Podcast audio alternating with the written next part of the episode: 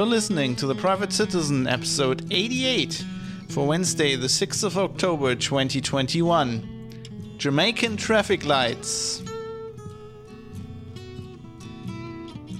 Hello, everybody, welcome to the show. My name is Fab. I'm coming to you live from Düsseldorf, the capital of the federal state of North Rhine Westphalia in Germany. Yeah, where today we're going to talk about the federal election that happened while I was away. I promised that. I might as well just get it out of the way. It's kind of topical.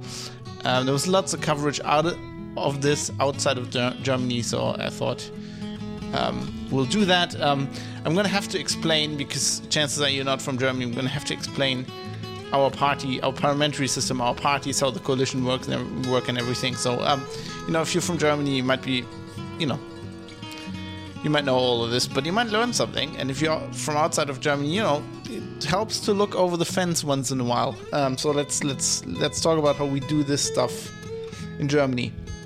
Um, it's nice for you to be here. I'm, I'm happy about that. It's cool. I'm happy to be back to regularly podcasting. Sorry for um, running away there for a while. Actually, maybe I should I should talk about what I did because I don't don't think I did that beforehand so much. But basically, I spent. Uh, yeah, between like more than two weeks uh, in Spain, and I was uh, I was working actually uh, pretty much in the morning. Um, so I was in um, near Alicante, uh, uh, you know, town called San Juan, and I spent I spent working in the morning. I wrote stories, did some other stuff, and then in the afternoon I walked to the beach and uh, spent a lot of time at the Chiringuito. That's the Spanish word I learned, which is really cool. Chiringuito, it's the beach bar. Um, yeah, and uh, had some had some beers. Uh, went swimming. It was lovely down there. It was like 30 degrees. Amazing. Um, yeah, and I also worked on my novel a little bit on the side. Um, so very very cool. That was I was very happy I got that opportunity to do that. But now I'm back um, and uh, back home in Germany where it's getting cold. It's, it's very rainy here, uh, but you know that's that's the way it goes. And obviously, while I was gone, the federal election happened. I mean, I did vote. Uh, I voted by mail. I've been doing this for like 20 years uh, anyway. Uh, but you know, um, so that's the topic uh, we're gonna we're gonna talk about in a little bit. But before we get into that, um, another thing I wanted to mention, there was something I came across yesterday which is basically this uh, Facebook whistleblower issue. Um, this uh, woman called Frances, Frances Haugen. Uh, she's like a whistleblower from Facebook, and it's it's in the news. And I would have usually covered that in this episode because it's kind of topical. But uh, you know, I, I, thought the federal election thing was more important, so I wanted to get that out of the way. Um, I will cover this uh, Frances Haugen story um, I, I, plan to cover it soon. But if you don't want to wait, because it's kind of a hot topic, I did wrote a newsletter about that today. Uh, I wrote an article about this in my newsletter, um, which is called Edge Runner Mag, Edge Runner Magazine. Uh, at edgerunnermag.com. Uh, there's a link in the show notes. Private Citizen Press is the website you can go to if you never if you never listened to the show. That's where all the show notes are, and there's a lot of show notes usually. Um, Tinto Verano says super user. It's the best. Um, I'm, I'm guessing that's red wine. I mean, vino tinto is red. My Spanish is, dude. I my Spanish is so bad. Anyway, so that was super user who's uh, coming in live on Twitch. I'm obviously usually um, broadcasting live on Twitch while I'm recording. Um, where was I? I was going to drink some Earl Grey hot. Right, so um, you can you can read that in the newsletter if you want it now, but I'm gonna I'm gonna cover it on the show. Um, Tinto de Verano means just drink of the summer don't think it's wine based. It's very sweet. Um, I drank a lot of uh, vermouth uh, while I was. I mean, I like vermouth, but usually in like cocktails. And it turns out the Spanish drink it like they have different vermouth as well. Um, you know, like the normal martini you would put in a in a vodka martini or something like this. Um, and they just drink that with ice. Uh, I, I enjoyed that a lot, and the fucking ham. I mean, ham down there Jesus Christ, uh, it's it's it's divine. Oh, the food anyway. Um, the food is is just amazing.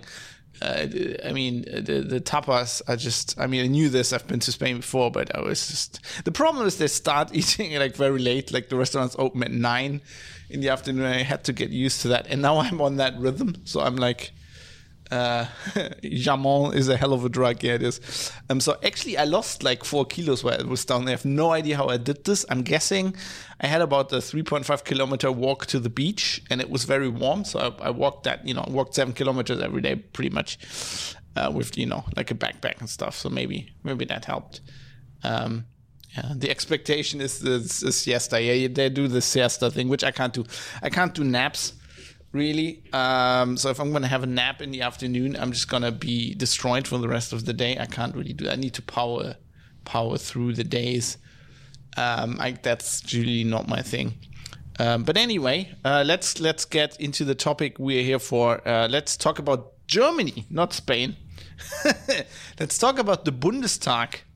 The Bundestagswahl 2021, as we say in Germany.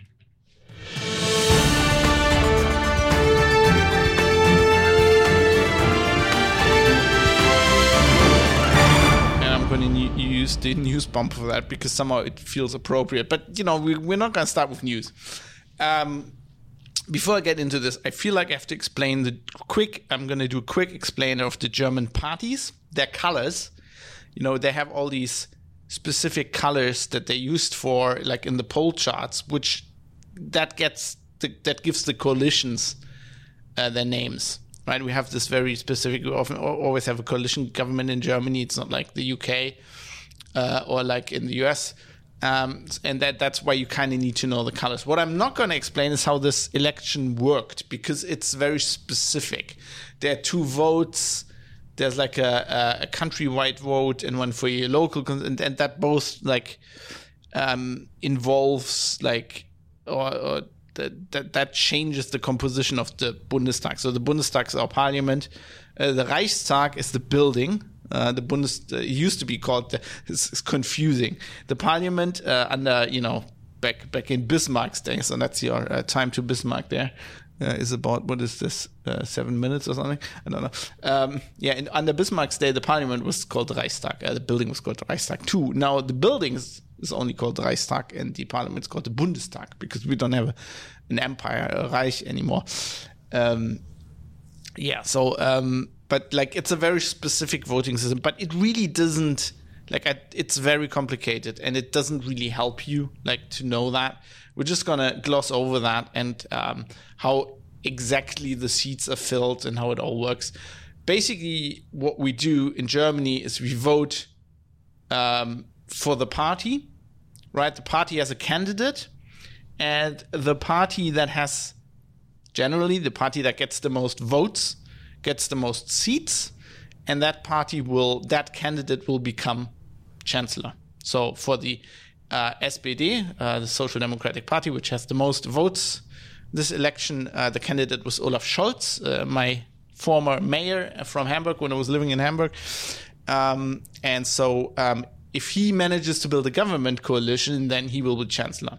Now, Armin Laschet, who is the uh, the um, candidate for the uh, conservatives, the CDU, um, he could also become chancellor. But I'm I'm going to get into that later. But you know, that's really all you kind of need to know. Let's not worry about like how the specific votes work. I mean, I could talk about this. I actually study politics, um, but it's it's it's confusing even to me, and it's it doesn't really help you. Uh, it doesn't even help you when you live in Germany, really. Like, you know, you just like, you get, it gets too tactical. There's like some theories, like with tactical voting, and, you know, it really doesn't, really doesn't, really doesn't work. Um, so, let's talk about the parties. So, um, I'm gonna go through these. This is kind of like the historical order uh, that came up, or you know, that usually used to be like the how the how they got their votes. Um, so there is the, the, the first party we're going to talk about. Their color is black. Uh, there's the they're the CDU, uh, CSU, CDU, CSU, the the Christlich-Demokratische Union, and the Christlich-Soziale Union. Union. Um, together they're usually called the Union, the Union. Uh, this is very specific because all parties in Germany, all other parties, um, they're all the same in all the federal states and on the federal level. Uh, now, with with the conservatives, this is not the case. They have a party for all of Germany, uh, the CDU. That's for all of Germany, and then there's one for Bavaria, because the fucking Bavarians they always need to be special. Um, you know, they're kind of like the Texas of of Germany. Um, they're always a bit I don't I don't want to say seditious, but you know you know what I mean. They they need to they're, they're special. So they have um, so they don't have the Christian Democratic Union. They have the Christian Social Union. But for all all intents and purposes, um, they're one party. Now the CDU's color is black. The CSU color is, color is dark blue generally, but usually those are put together. Some on the seating chart of the Bundestag. Uh, that I have in the show notes, private citizen press, and that I will talk about later. Um, they're actually shown in dark blue. Um, but you know, for all intents and purposes, they're one party. Um, they have one list for you know the national the national list, and they have one. They always need to figure out who, which party will will be the candidate, right? This time was Armin Laschet, who's from North Rhine-Westphalia, so my federal state, so he's a CDU guy. Uh, back in the day, you know, there was Edmund Stoiber, he used to be from the CSU. So there was sort that out. But you know, all intents and purposes, CDU, CDU, CSU are one party. And then then we have the SPD, the, the Red Party, uh, the Social Democrats, the uh, Sozialdemokratische Partei Deutschlands, the oldest still existing uh, party. Um, they're Labour Party basically. You know, that's that's what they are. There's not that much to say about them. Um, you know, when you, it's pretty pretty comparable to the Labour Party in the UK, I would say. Um, uh, then we have the Yellow Party, which is the FDP, uh, which is a bit weird, probably when you're from UK or more from the US, where yellow is like is not a very nice. Usually, being yellow, you know, you're you're yellow. Uh, means you're uh, a coward. Um, these, are, I don't think these guys are cowards, although some people would would would maybe uh, argue. So, so the FDP, uh, die uh, Freie Demokratische Partei, the liberals. Their, their sub slogan is also the liberals. Um, I, you know, like many modern liberals, they're not that liberal in a classical sense, but you know. Um, uh, then we have the Green Party. They're green. The green, the Grün, the Greens. They're basically the Greens. Uh, they were founded, uh, you know, in the 80s. Um, and have been on the rise ever since. Uh, then we have the Purple Party, Die Linke, or the left. Die Linke means the left. Um, they are the descendant of the Eastern, so, you know, Eastern Germany, uh, the DDR, uh, Deutsche Demokratische Republik, was a was a socialist state, you know, beholden to the Soviets and they they weren't a democracy. They were a one party system. They had one party, the SED.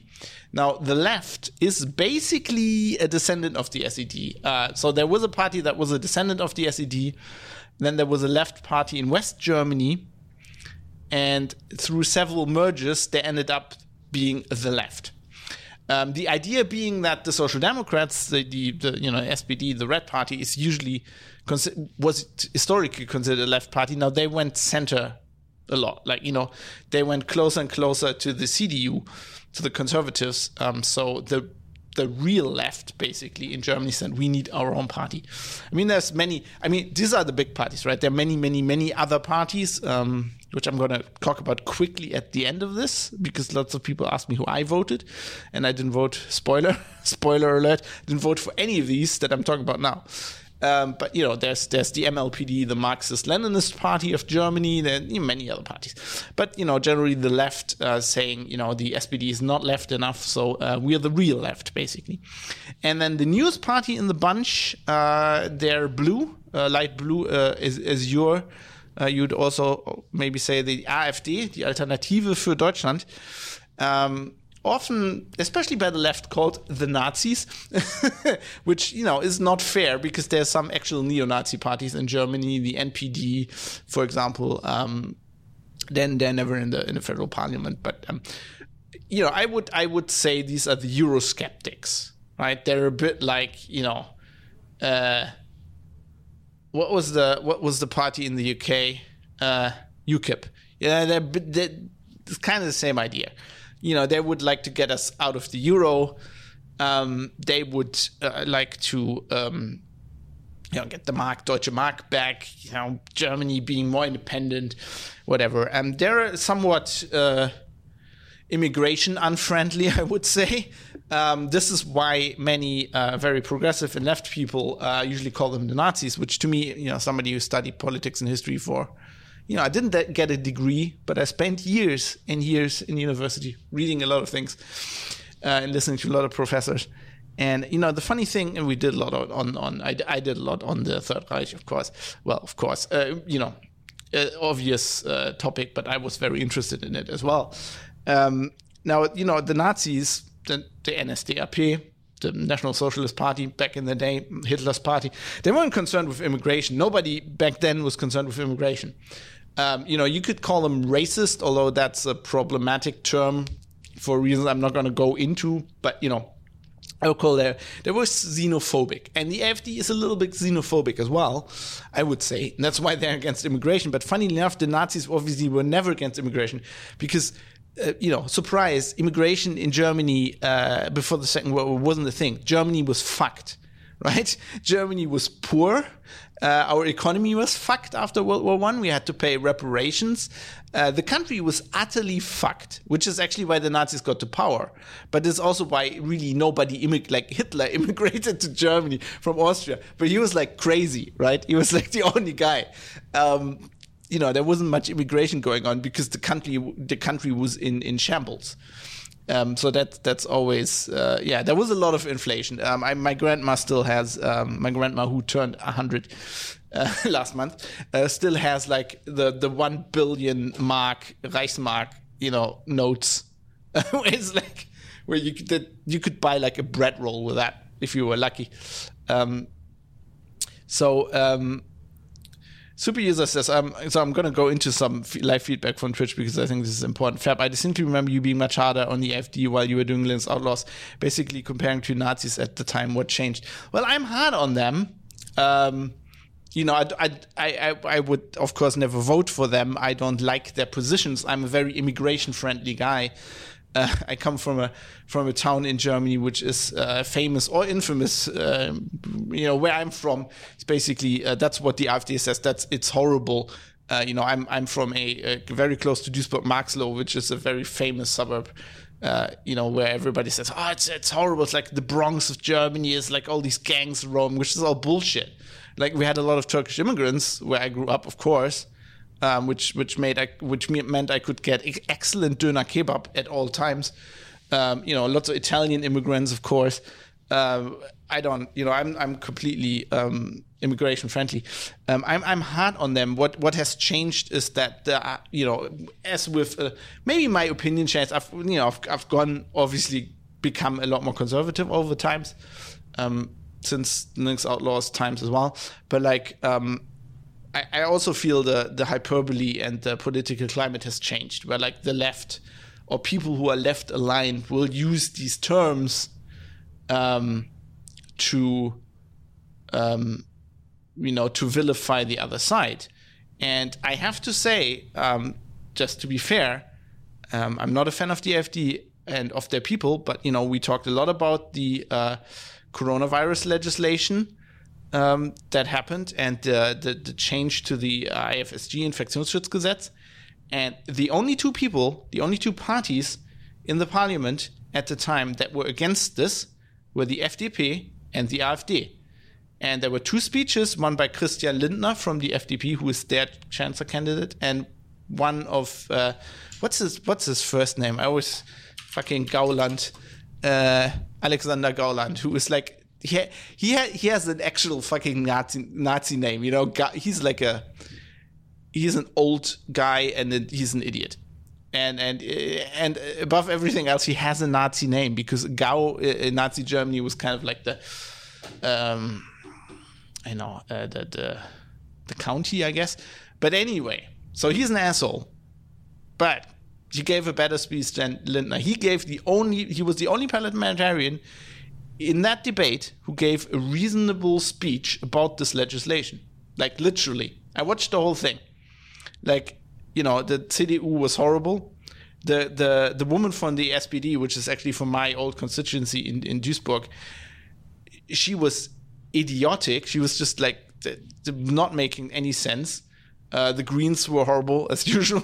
I mean, this was it was a clusterfuck, and like he, Gauland was the only guy, even though I fucking hate him, uh, who gave a uh, good speech. And sometimes you have to recognize that. For example, there was a left politician. Um, so I'm not a friend of the left. Um, I don't. I don't. You know, there were there the the left in Germany is the only party who is a direct descendant of a non-democratic party, and they had people from a non-democratic party in parliament and I'm I'm not I'm not a friend of that. Um, so if there's any like you know they weren't fascists because they were like you know there was a socialist state, but they're totalitarian. So the only totalitarian politicians that were ever like okay in the very early stages of the Bundestag, there were actually some some people who were previously actual Nazis, members of the NSDAP. But you know in the last let's say 30 years, the only people who are actually um, you know members of a totalitarian regime in the German parliament were from the left party. Um, but anyway, they had a politician, Gregor Gysi, who I, I didn't like any of his policies, but he was an amazing speaker. Like his speeches were amazing. His he was like the best. His rhetoric was like the best. So you know, I don't know. Uh, I just like to be fair and balanced, and um, I, I think um, the AfD, I'm, I'm, i would never vote for them. Their policies are not my policies at all. Um, aside from this one thing on the coronavirus thing, uh, I've never agreed with anything any of any of their politicians have ever said. but you know, they're not Nazis. Like you know, if you're if you want to stay in a historically correct and politically correct terminology, which is what I do, that is my thing. That's why I'm doing this show. Um, then they're not Nazis. Like they're neither Nazis, as in, are they members of the NSDAP? Were they members of the NSDAP? No. So they're historically not Nazis. They they don't espouse the same, um, um, you know. Uh, policies as the Nazis. I mean, yes, of course, there might be some of their parliamentarians or members of the party who are anti-Semite, right? But you know, um, you had that in the in the in the pirate party you, you know probably in the in the with the conservatives it's not really like you know it's but the party itself like its program is certainly not that um, and they're not neo-nazis like the, the npd there are neo-nazis they're walking around this you know bald-headed fucking boots uh, waving flags uh, you know having marching with torches, shit like that. They're neo Nazis. The AfD is not that. Now, I'm not saying that is better, right? Because I don't like their policies, and I actually think they're more dangerous because they're actually working. They're obviously working within the political system to try to further some means that I don't like and that I think are not good for a country. But that's what they're doing. They're within the political system, right? They're not Nazis. They're not trying to overthrow the system. They're not um, under the definition of the German constitution um, you know, opposed to the constitution. Otherwise, you know, they wouldn't they wouldn't be in the Bundestag. Um, you know, the party would have actually be outlawed, which is hard. You know, even the NPD isn't outlawed, and they're basically arguably working. You know, you know, they actually said they want to want to overthrow the the way our governmental system works. Um, but anyway, uh, uh, Superhero says AfD are very pro free speech, which also aligns with your views. But history shows us they quickly change their opinion when in power. Well, you know, but you know, all, all parties do that. Like, you know, it depends on. Um, you know, I mean, if I could tell you, I, you know, historically I voted for the SPD a lot, and I could, I could just sit here for two hours and just tell you where I f- feel betrayed by the SPD, where they basically changed everything they stood for when they got into power, especially in, in the Grand Coalition um, that we're going to talk about later a little bit. Um, talk about what that is, uh, but um, yeah, I mean, we don't, we just, we just don't know, right? And we have what what I believe in. Um, it, you know that that's what what studying polis- politics has gotten me. I believe in the German parliamentary system. I, we have very strict laws about these things, like our constitution, our Grundgesetz, um, our um, our whole political system was built in full view of what the Nazis did to the Weimar Republic, and I think it it has worked. It's been here for 50 years. Um, we've had neo Nazis, we've had actual Nazis. Um, and I, I, I, just, you know, I'm a, I'm a misanthrope at heart. I think people are shit, right? I think generally, uh, what's it, uh, lupus? Oh, oh God, how does it go? Lupus, lupus. Uh, how, how did? Oh God, I always forget this. Now I have to Google something like. Homo homini lupus. Uh, so the humans are um, are wolves, right, to themselves. Um, so so I don't I don't um, I don't trust people, especially individually. But I think we've built a state and a system that works, and and I think people are more intelligent than generally the press, um, and especially the progressive press gives them credit for. Um, you know, I if you read that. Uh, that newsletter uh, I, article I talked about that I also wrote today. Uh, you know, uh, it's it's about you know again censorship of Facebook, and, and, I think that um, politicians from the left side of the aisle in recent times have this tendency to just be um, to, to to think pe- that people can't like decide for themselves and that they're all stupid, and they're very um, uh, what's I can't find words today. Uh, now I have to Google this word. Uh, patronizing. They're very patronizing uh, towards voters. Um, so I, I, generally, I don't know. I, I feel, um, um, you know, I, I, certainly don't want to say the AfD are dangerous, right? But you know, so is the left. I, feel there is dangerous, and especially like the MLPD, like the so the so the, the left always goes on about how bad the AfD is, right? But they're like saying, and they're, what they're doing is they're working within the political system. The MLPD, the Marxist-Leninist Party, had had like um, campaign advertising on my street that says we need that said we need a revolution, and that said that the criminal code like the article of the criminal code in Germany that says that a revolution against the state is illegal should be revoked, right? So the, the Grundgesetz, our constitution says that, you know, has very strict um, rules against people who are um, undermining the democratic system. And if you're calling for a revolution, you're by definition doing that. A revolution, by definition, is the violent or forceful overthrow of a government, right? So these people, they, they are also dangerous, but nobody nobody ever talks about that. And I, I, think we just need to. I'm just trying to be balanced. Obviously, this is a lot of this. I mean, it's a political episode, right? It's a generally political show, uh, but obviously, this is all my opinion. Uh, privatecitizen.press. Uh, there's a contact link on there. Please, if you you know, as people are doing uh, on Twitch right now, which I think is great. Um, if you have different opinions, please let me know. And i will hear them. I will read them out on the show. I'm not against uh, you know giving voices to other opinions. And you know if you want to come on the show and discuss this with me uh, please get in contact. Um, if it makes for a good discussion i will do that. Anyway you now know the colors of the parties.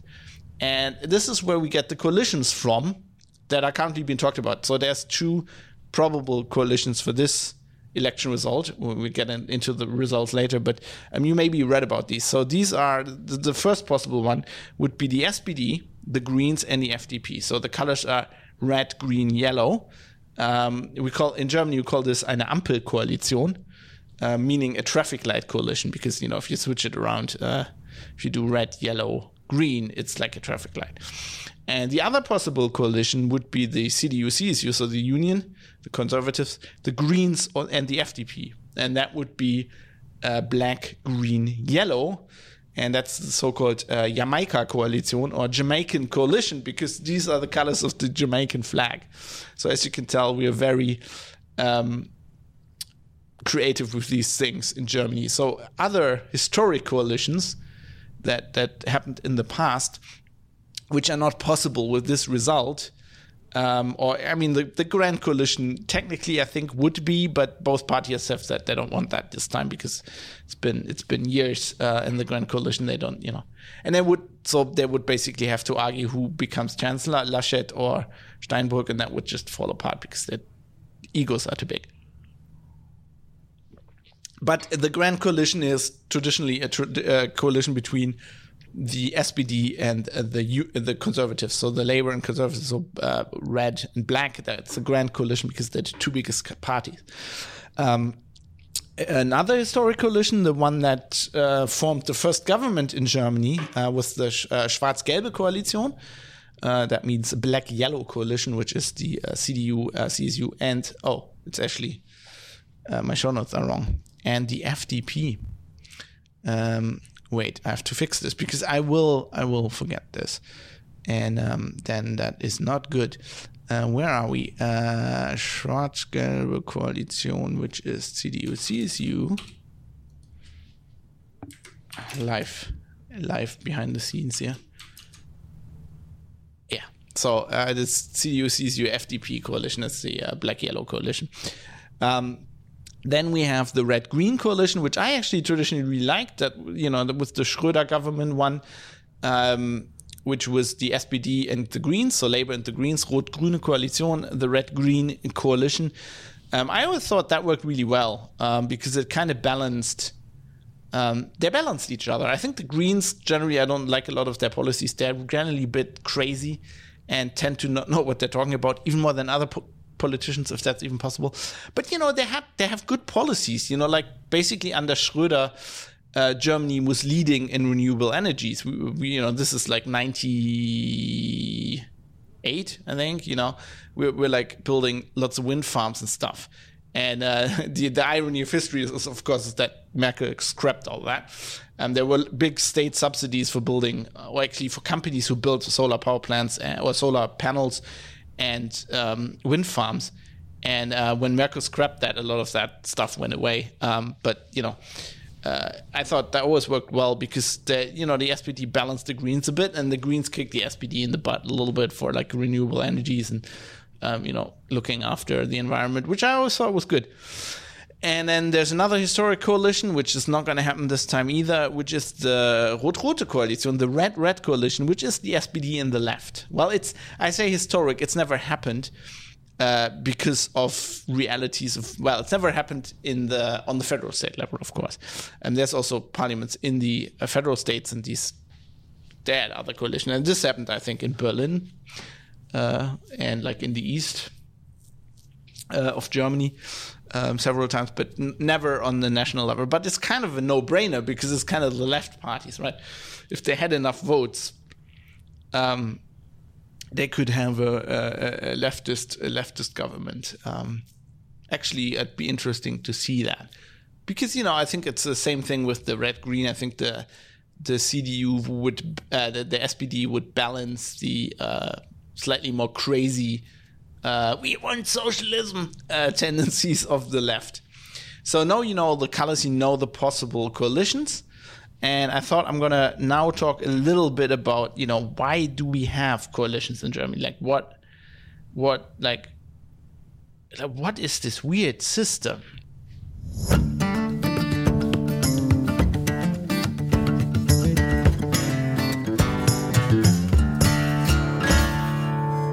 And I feel like this is where like looking over the um, over the fence a little bit at other countries is interesting, and why maybe if you're not from Germany, this could be interesting to you as well. This whole topic because um, chances are, if you're listening to this, you are in a democratic state.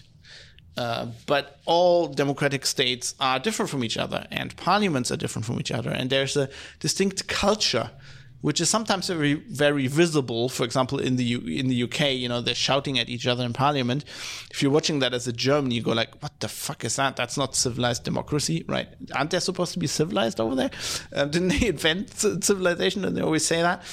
And you know, that's an obvious sign, but also like how governments are formed. You know how um, decisions are made. Um, like the interplay between a government and the parliament and the different chambers uh, of of the house and all of that, you know, which is obviously uh, very specific to the US, for example, or you know, also specific to the UK, where you have the House of Lords, which is very, I mean, lots of this is very historically influenced, but some of this is also a distinct, like, it's a culture, and I mean, obviously that grows out of historic reasons, but like in Germany, the German parliamentary culture has always been one of coalitions. And before we even had the Federal Republic, in the Weimar Republic, and before that, in the Reichstag, you know, in the in the in the, in the second German Reich, so the one founded by Bismarck in uh, 1871, um, they had a parliament um, and they had a somewhat of a democracy. It's not a modern democracy. I mean, they they had a very very advanced and very progressive way of voting the parliament for the time. Um, also, you know, uh, very very progressive uh, rights uh, who could vote and, and, stuff like that. But um, the, the the parliament itself just didn't have that much power. It had a key power, which was every year it had to ratify the government budget, and they could actually. Um, they actually forced uh, Bismarck, for example, to do a lot of things uh, with that, but it wasn't like you know um, a, a, modern democracy where like the parliament, you know, the the party, uh, you know, gets together cab- cabinet and creates the government, and you know, uh, there, there, wasn't a separation of powers as, as we have it today. Um, but that's where the culture comes from, the parliamentary culture. And you know, the same thing with the British Parliament. Before that was a modern democracy, right? When that was still much more under the control of the king um, still they had a parliament, and that's where the where that culture comes from. And obviously, the parliamentary culture in the U.S. I'm not an expert on this. I never did that much on it in in, in politics or history, but um, it's obviously also very, very, very influenced by uh, its early history, right? Super user says two constants in Fab shows Bismarck and Hitler. Well, you know they go together uh, that's uh, if you understand. I, I feel if you understand Bismarck and Hitler, you basically understand German history. Um, if you learn about both of that, uh, at least modern history, th- those those those are the keys.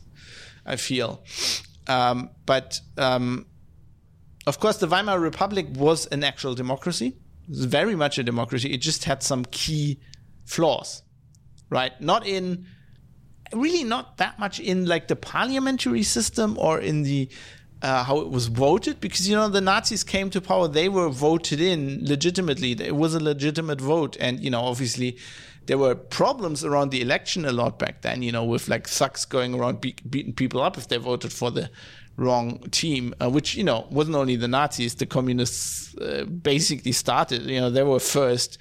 Um, the, the whole that whole part of it was fucked uh, of the system.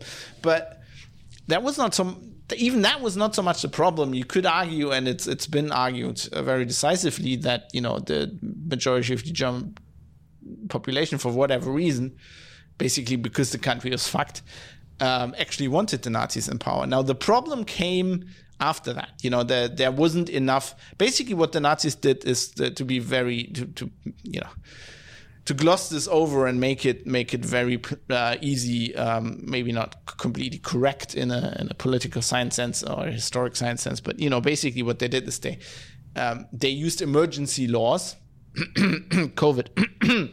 uh, this is why I'm so critical about about all this stuff, by the way, because you know they used they basically declared an emergency where there wasn't one, um, and then used emergency laws uh, to to to destroy the democracy right? And to assume absolute power uh, and to keep it.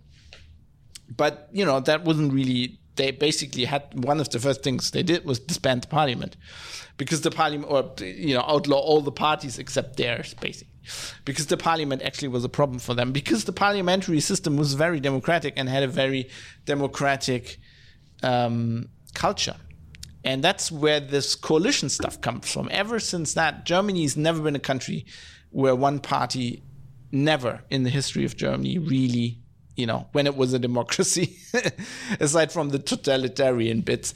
Um, uh, and maybe because of that, especially afterwards, you know, we're very, very um, suspicious of one party government, I think. That's rooted deep within the German psyche, I feel, with most people even not knowing it, not knowing it. Um, and so also, you know, we never had like a two party system. I mean, the US is very much a two party system. There are, you know, of course, there are more parties, but, you know, the only parties you can get in power are two, uh, one of two parties. And the UK pretty much is like that as well. So we always had a lot of parties. And um, you have to understand how this kind of works under Bismarck.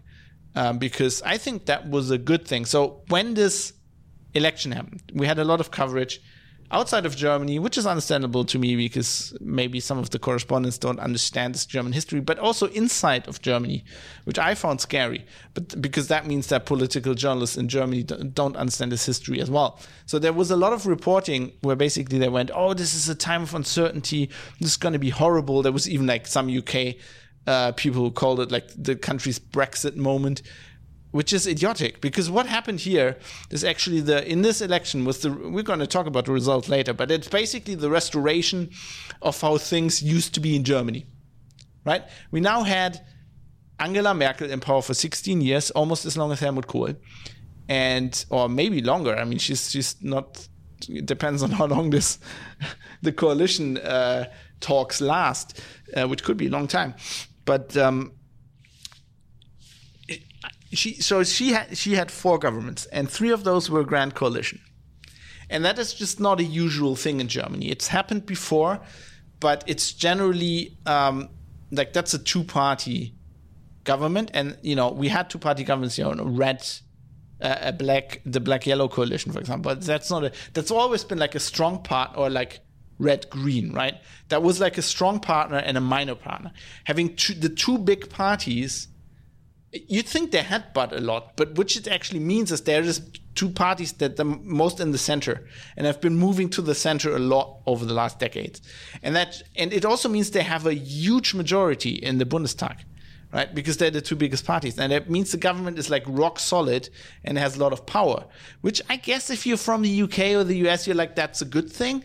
But like in Germany, we don't like our government to be that. Um, uh, really you know, my I, I, distinctly remember being at university, like this is like second semester or something, um, and my politics, one of my politics professors, uh, said a very smart thing. Uh, he said uh, at the time we were just gonna, I think it, it looked like we are gonna get a grand coalition, and we. This was after after Schröder. This was like the first Merkel grand coalition, and he said uh, the the the grand coalition is a slow death of democracy in Germany.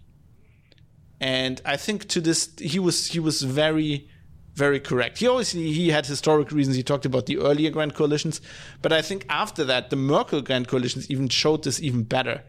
Um, because you have a, a chancellor who's very sure in power, uh, never getting called on anything really, um, and it's it's it's just it makes for a um, very monolithic and you know government that's prone to I don't know wouldn't, wouldn't even say corruption but like lots lots of like lots of issues where if you have a somewhat you know if you have a situation like now where there's like lots of parties and they have to sit down they have to form a government they have to talk a lot and they have to um, hear a lot of viewpoints right? They have to like if you want to do a jamaica coalition right you have to have the liberals the greens which I really like. They see, I, I, don't think they're a left party, but they see themselves as a left party.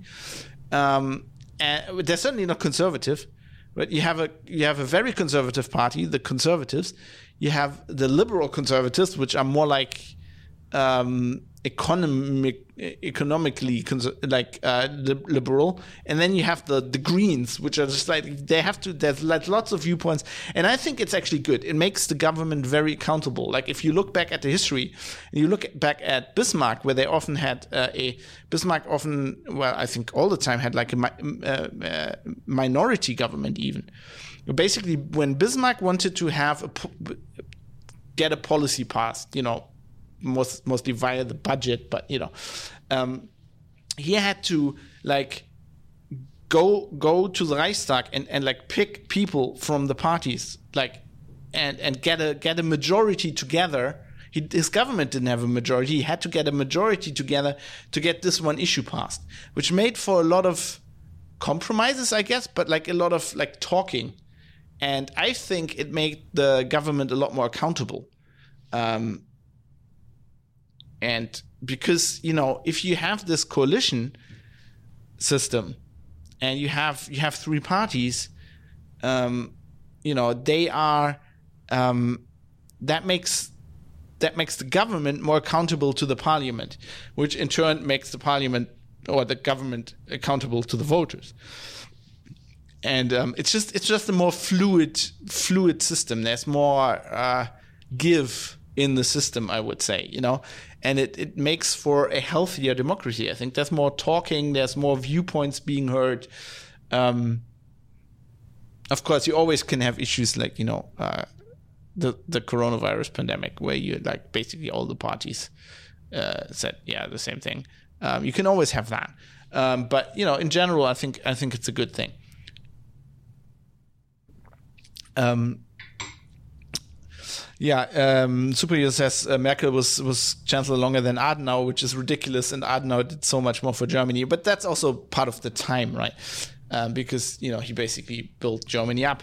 Whereas, I mean, my my my big problem with Merkel is that she just never did anything, uh, because that was the safest thing. And uh, if she did something and she misstepped, she would. She was very smart. She's very. She, she is an extremely good politician. Um, let's let's not get this wrong. She's she's I don't like her, but I don't think she's dumb. Um, she's she's very smart. She knows what she's doing, obviously, and she would pass the buck to like you know if something economically happened, she would like pass the buck to her uh, finance minister and then basically fire them. Right, but like in a nice way, and she always got along with them. So she basically went like, okay, look, we can't risk the government. Like we fucked up, so you're gonna have to step down. But I think what she did was like basically, we're gonna make this up to you. You know, you, you I owe you one. I, I, think that was the uh, that's how it worked, but I'm not quite sure. Um, so she was a very very good politician, obviously. Um, so yeah, it's um, it's just a very you could say a peculiar system, but that's just you know our culture. Um, Superuser says, so what's the ideal coalition um, that parties which agree with each other inside or outside of the coalition, for example, Greens plus more sensible people, to have some dis- disagreement? I don't even like don't know. Um, I think the situation. I'm happy with the situation as it is right now. I'm I like whatever government they get. I, I didn't vote for any of these people anyway. Um, but I think this is this is uh, the best for the country and the, be- the the healthiest thing for the democracy. I think these like long long years of grand coalition and of Merkel government have basically eroded uh, our our democracy somewhat. Uh, and the understanding of people who like you know there's people there's people who are like 16 now who get to vote uh, who've, who've, never never known another ca- chancellor than than Merkel. And you know, under Kohl back in the day, it was it was exactly the same thing. We were so glad when Kohl was finally gone, and there was like some movement in there. Um, the party I actually voted for, which is like a tiny party. Um, actually uh, had one of their one of the points in their program was to change the the, the laws so that politicians could only be in office like they wanted to change like you know so the period they're in office for right now in the bundestag is four years and i wanted to change that to five years but uh, i think make it that they could only spend 10 years in office like in any office right so then they have to get back to their fucking real jobs if they have any. That's basically what it said in the in the program. We really like that. It was a good. Uh, it's a good. I think that we need something like that. But I'm I'm very happy with the situation right now. That's why I'm talking about this because lots of the coverage was like, "This is horrible. It's going to take months to find a government." Yeah. Um, but that's how we do things here, right? This is this is not unusual, uh, and you just need to look back into the history of the 70s, the 60s, the 80s um, to see that you know before Kohl, uh, this this was normal. Um, and it's going to be good for everybody. It's going to be good for the voters uh, because they will learn how the system works again. It's going to be good for the parties because they need to refresh themselves and they need to talk to each other a lot. And we might finally get some movement. Uh, you know, I'm, I'm, you know, obviously I'm not, I'm, I'm, I'm not very positive about this in general. I think uh, uh these parties are all that's why I didn't vote for them. I think they're all uh, not that good, but um, and not that much will change. Um, but it's better than it was before. I feel. Um, Superuser says, I think about me talking about Merkel being a good realpolitik politician, you're describing a sociopath. Well, I mean, to be a good politician, it could be argued. I think you need to be a sociopath. Um, right? Um, to to to do what is right in the moment for you, which is the ultimate goal of a politician. Uh, you basically have to not care about anybody else. Um, so that's what Astro says, as, uh, Astro see as well, like all all all the politicians. Um, if we're being real, the US is the most successful country in the world. So, well, that depends on how you measure it, uh, right? So, um, I mean, you can't really compare countries. The US is just so big. Um, I mean, I think Germany, you know, economically speaking, for example, Germany is damn successful for its size, right? You pick any part the size of Germany out of the US, and you will be hard pressed uh, for that to be, you know, comparable economically. Um, you can't just you just can't compare countries like this. Um, it just doesn't doesn't work. Although the you know if you scale it up, the smaller countries are always better. Like you know if you if you took Denmark right and you blew up like their numbers to the size of the U.S., they would blow everybody out of the water. But that's because they're fucking tiny and it's easier to run a country of 12 million people than it is to run a country of 80 million people than it is to run a country of what's the US 300, 300 million people, whatever. Uh, you know, it's just you you can't you can't just compare these things. Um, but yeah, so um, I thought that you know I hope that gave you a little overview of uh, a little bit of an understanding of the, the German system. So next time you read something about it, you're like, okay, maybe I understand. Now there is I, I put a list in the and a link in the show notes, private citizen press, to a list on Wikipedia of all the German uh, governments. Um, where you can see all the coalitions, and you can see in the beginning it's like black, yellow, black, yellow. Uh, you know, then uh, there was like a black kind of one for a while. there was a there was a black red one that was the first Grand Coalition. Um, black yellow, uh, uh, red yellow. That was weird for a while. Um, but you know, I grew up with the, the the blocks when I grew up, the end of the 80s, beginning of the 90s were like basically black yellow. So the conservatives and the liberals against red green. You know, the the social democrats and the Green Party. Um, and then in 98 you see the first uh, Schröder uh, you know government uh, after Kohl being uh, being red green. Then you have a second one, and then Merkel takes over. Um, so with that, let's let's get into the actual results. Let's see what uh, what actually happened.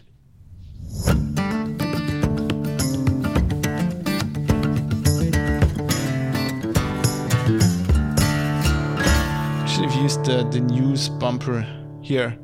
Um, so actually, we had a turnout went up a little bit. We had uh, 46.8 million people voting. Um, that is 76 percent, which I think is a good turnout. Uh, pretty good. Um, so this this time around, the strongest party was the Labour Party, the SPD, with 25.7 percent, which is like you know historically, SPD CDU always used to be over 30, or like you know they'd always change a little bit. Um, uh, the CDU uh, got uh, a few less. They got 24.1%. The Greens 14.8, the FDP 11.5, AfD 10.3, and the left 4.9%. Now we have what's called a 5% hurdle, uh, the 5% hurdle, which means if you are under 5% uh, in your, you know, in total votes, you will not get into the parliament. Uh, so the left has 4.9, there's a caveat. There's special rules. Uh, also, how the seats, there's like Überhangmandat and all this crap, but basically they got 5%. This is one of the um, uh, things they changed from the Weimar Republic, for example. That is a, a system they built in Nazi to keep, um, you know, Nazi party. Well, generally uh, extremists out, right? They don't want to have somebody who gets like 1% have one seat, and then there's like one guy in the Bundestag who just shouts like "immigrant, kill all immigrants" or something all the time. And that's a controversial rule. Some people want to change that. Um, I think generally it seems to work quite well. So uh, speaking of the seats, so the SPD uh, last uh, election got 153. Uh, they uh, got an additional 53 uh, the CDU got 246 last election. They lost 50. Uh, the Greens got 67 seats last election. They won 51. So basically, the 50 seats from CDU went to the Greens. The FDP had 80 last election. They got 12 more. The AfD had 94 last election. They lost 11 seats. And the left had 69 seats. 69, dude. Last election, they lost 30. So basically, the SPD, the Greens, and the FDP won. The CDU, CSU, the um, conservatives, the AfD, and the left lost. Now, what is very important here is that the Greens have the best, with 14.8%, they have the highest number of votes uh, and a percentage and seats in the history. Um, this is a lot less than a lot of people expected, except, you know, including me. I thought it was at least a, a passing possibility that the Greens uh, would actually be the strongest force and uh, that Annalena Baerbock would uh, be the, the, most likely chancellor. Um, I think they kind of torpedoed, especially uh, uh, Frau Baerbock uh, torpedoed herself quite a lot. Um, the Greens have, I don't like their policy, so I think it's fortunate. They have this fortunate tendency to just talk utter bullshit sometimes. And that often tanks their numbers, I think. So the, my my favorite thing. This was quite a ways out of the election. You know, this was like I don't know, half a year ago or something. Uh, but it was it was. Um, you know, it was very representative for, for what the Greens, some of the Greens do. Uh, so when she was asked, uh, so the, the, the, the, candidate for chancellor, Annalena Baerbock, uh, in the context of you know renewable energies. Uh, she was asked, so what happens, which sometimes happens. Um, you know, we have lots of uh, wind power plants, for example, uh, in the north of Germany. So sometimes there's more wind. Sometimes we can't use all that power. And she was asked, like, what we need to do, what what what what can we do if we produce more power than we can use or we can sell to the neighboring countries? Like, where should where should we store the power? Um, and she said. Um, We'll store it in the grid. we'll store the power in the grid. yeah, that doesn't that doesn't work. but I mean, it could also be that I um, was uh, had a had a problem. yeah, as Rosie says, the giant moon battery, the Nazi moon battery. We just give it to the we beam it up to the moon. Um, you know, Elon's gonna should have said Elon's gonna work that out for us. I've, I've got him on speed dial. Um, we're gonna, we, you know, we're gonna legalize marijuana. That's the first thing we do. They actually didn't push that enough. I think could have gone more, get, gotten more votes with that. Um, I would have, you know, that's a, actually that's a green policy I support. Uh, legalizing marijuana and maybe all drugs work pretty well in Portugal. Um, anyway, um, so it could have been that, or you know, it could have also been that I fell into the same trap as a lot of my colleagues um, in the media, who uh, generally, you know, journalists tend to be very progressive, and they tend to overestimate, and also pollsters sometimes tend to overestimate, um, like like things like the power of the Green Party, because you know they're like me uh, you know, they're, they're, relatively, I mean, I'm not that progressive as many other journalists, but, you know, they're more progressive than other people. They have a university education usually.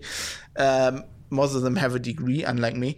Um, they live in a city, in a big city, right? And you, if you do that, you overestimate like the impact of like Fridays for Future, Greta Thunberg, and the Green Party, right? You see all these electric vehicles, you see people on these e-scooters riding around the whole time, and you underestimate that those cities are just like a, a, part of Germany, and there's a lot of countryside in between. And if you're like in the US, you, you will know this. In the US, there's the same bias. There's a huge bias where basically California and New York are like this, you know, pushing for policy for big cities. And then you have like the Midwest, right, in Texas, where a lot of people live I mean, they're they're spread out, but the, the generally people underestimate how many people live on the countryside. And fucking when the Greens go, oh, we're gonna get rid of all petrol cars in ten years. They go like, what the f- like? Uh, I need a fucking tractor. There's no fucking electric tractors. Who who's gonna harvest the fucking cabbage? Right? Where how do I gonna get the cabbage in, in into town? stuff like that. Um, yeah, to simplify it a little bit, but I, I think there's a that's a trap a lot of people fall into and analysts, and I might have might have been swept along by you know all their writing uh, in thinking the same thing. Um, so this this election result's a lot more conservative than I thought. Also, a lot of people have been been talking, uh, saying the SPD is dead for a long time. I mean, they lost a lot of votes, but they're still the strongest party now. So, um, Super User says, what about older journalists, or do they just work in corporate PR and copywriting? And no, well, some of them do. Some of the younger ones go there as well. No, I feel like. Um, you know, I have a limited experience, of course, but I feel like there's um, they tend not to argue, right? They're just there, and they've seen the publishing industry uh, go down the toilet in the last twenty years, and they've seen all these people being fired, and like, I need to, I have ten years left, or like I have five years left. I need to make it into retirement. I need to get my retirement money. I'm just gonna not get fired just to sit here, shut up, and just write stories that aren't controversial. I feel. Um, of course, there. I mean, I'm, I'm I'm generalizing. There are journalists who write columns, for example, that that that say all these things that I'm saying. I mean, I'm, I'm not I'm not genius. I'm not, I didn't come up with all this. Um, but you know, in general, I think uh, I'm generalizing, of course. But I think the majority of of, of journalists, um, especially the influential ones, um, I like this. And then there's a lot of people who just copy the stuff the public broadcasters or the big um, newspapers write about. Um, also, if they're so progressive, you'd think they would swing the election to be more progressive than it ended up being. Well, they can't really. I mean, they're doing all they can. They're writing about stuff, but like the you know they can they can write very progressive stuff, but the people in the country they they see through that and they'll still be pissed off with that, right? And these journalists are just like three people you know, compared to like they, they can't, you know, they don't actually have that. Many. I think they have led. That's the thing. I think it's a it's a loud minority. Um, it's like it's like all of the press shouting down the AfD now for like I don't know, you know, four years, eight years, uh, you know, whatever, however long, and you know they they had. I mean, in this election, lost a lot of votes, uh, but last election they got a lot of votes and then the journalists are like, oh, where did these votes come from? It's like the same thing in the US. You know, I talked about this on the show a lot with, with Trump and Biden, where they're like, when Trump won, won everybody, how could he, like, the election must have been rigged. How could that guy won? And they just didn't, like, they don't understand that these, this block of voter, and I think they don't understand how big it is. Um, so you know that's that's the thing. Anyway, uh, if you go to Private Citizen or Press, I have all these uh, results in detail, and I have a graphic of the layout of the German Bundestag. That's how they sit, like whether so 730 35 seats in, in in in all. If you see that where that is, that is where like the the the floor manager of the Bundestag basically sits, like the I don't know, some kind of like our speaker, I would say. Um, and that's that's where you can see where the left right they actually sit. So the the the in case you didn't know this historical fact uh, the left right um, like putting parties on a on a spectrum from left to right actually came from the first German parliament uh, in in the Reichstag where they sat like this where like the left sat to the left if you if you're looking from the from the podium where you're speaking, like where the speaker is as well. Uh, and the right, the, the, the right party set to the right. So here you can see it starts at the left with purple. That's the left. Then the big red block. That's the Social Democrats. Uh, then the Greens. It's pretty much the middle. And then uh, to the right, uh, we go to the FDP, which is liberal. Um, you know, and I, don't think they're tending more left, but it's kind of this thing. And then we you have the black block, that's the CDU. And then you actually have a dark, that's what I was talking about earlier, the dark blue block, that is the CSU. So the Bavarian conservatives. So just take that as the, the black and the dark blue is one. And then the light blue to the very right is the AfD. And see, one of the arguments where I actually think sometimes I feel like the, the left is somewhat right Right, that's uh, that's confusing. Um, they got this right. Is no, got this correct. Is they said they said they, they, they said they're going to sit to the right side of the CSU when they entered the Bundestag. Like they weren't forced to sit there, right? They went to the right, so they see themselves, you know, which is more, which is realistic. They're more right than the CDU, but I don't know. Maybe they're just honest if they want, if they were gonna, you know, fake everybody. They're gonna sit down somewhere else. Um, I I don't know. Um, uh, Super user says uh, I'm sorry that's incorrect. It came from the tennis court parliament during the French Revolution. Okay, uh, they were actually right and left, but the British journalist who noticed it drew it incorrectly in his dispatch. Oh, wait, I'm gonna look, look this up. I don't even know what you're talking about there. Uh, huh. Maybe I'm remembering this wrong. Maybe I got taught something wrong in university that could never happen. The surprising origins. Uh, this is Time magazine. I'm gonna trust them. Uh, blah. This is. What are they? Ah, they're saying okay. The story begins in France in the summer of 17. Blah. Storm of the Bastille. Okay, that's Bastille Day. Put your get away with your ads. Um, one of the main issues the assembly debated was how much power the king should have says David A. Bell, a professor of early modern France at Princeton University, would he have the right to an absolute veto?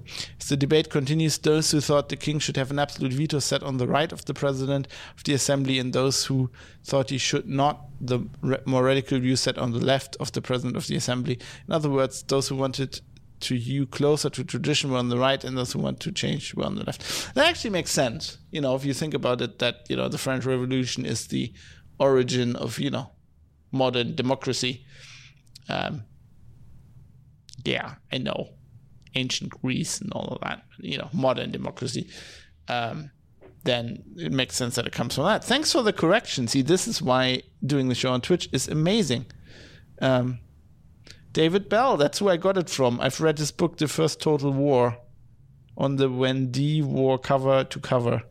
It's a small world. Well, it's it, it's historical science. It's a small world. Actually, I was um, what was it? I was like I was looking. Somebody recommended a book. Uh, I think it was Held der Steine. Uh, actually, here on Twitch was streaming.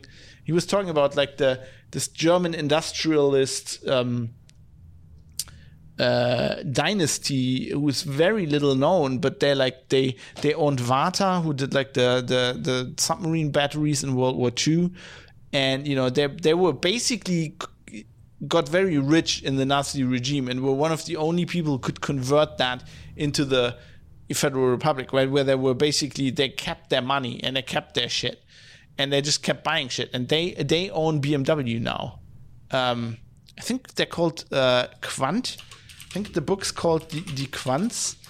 Uh, wait, I'm gonna look. I'm gonna look this up. So I'm gonna. So he recommended this book, right? So this this German YouTuber and streamer recommend recommends this book.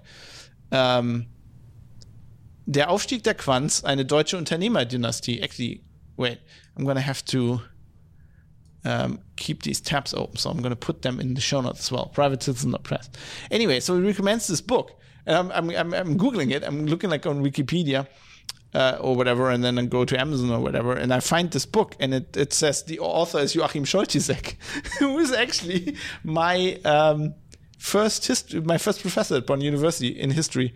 A very cool guy. Uh, he's he's gotten a lot older, of course. We all got a lot older, but he was very young and and and dynamic at the time. And I remember distinctly his uh, his purple BMW uh, I think he had a three series BMW that he that we were always fascinated with as students. They rode with that to university, like an older, older, like an 80s or 90s model, like an older model. Anyway, it looked uh, it looked very cool.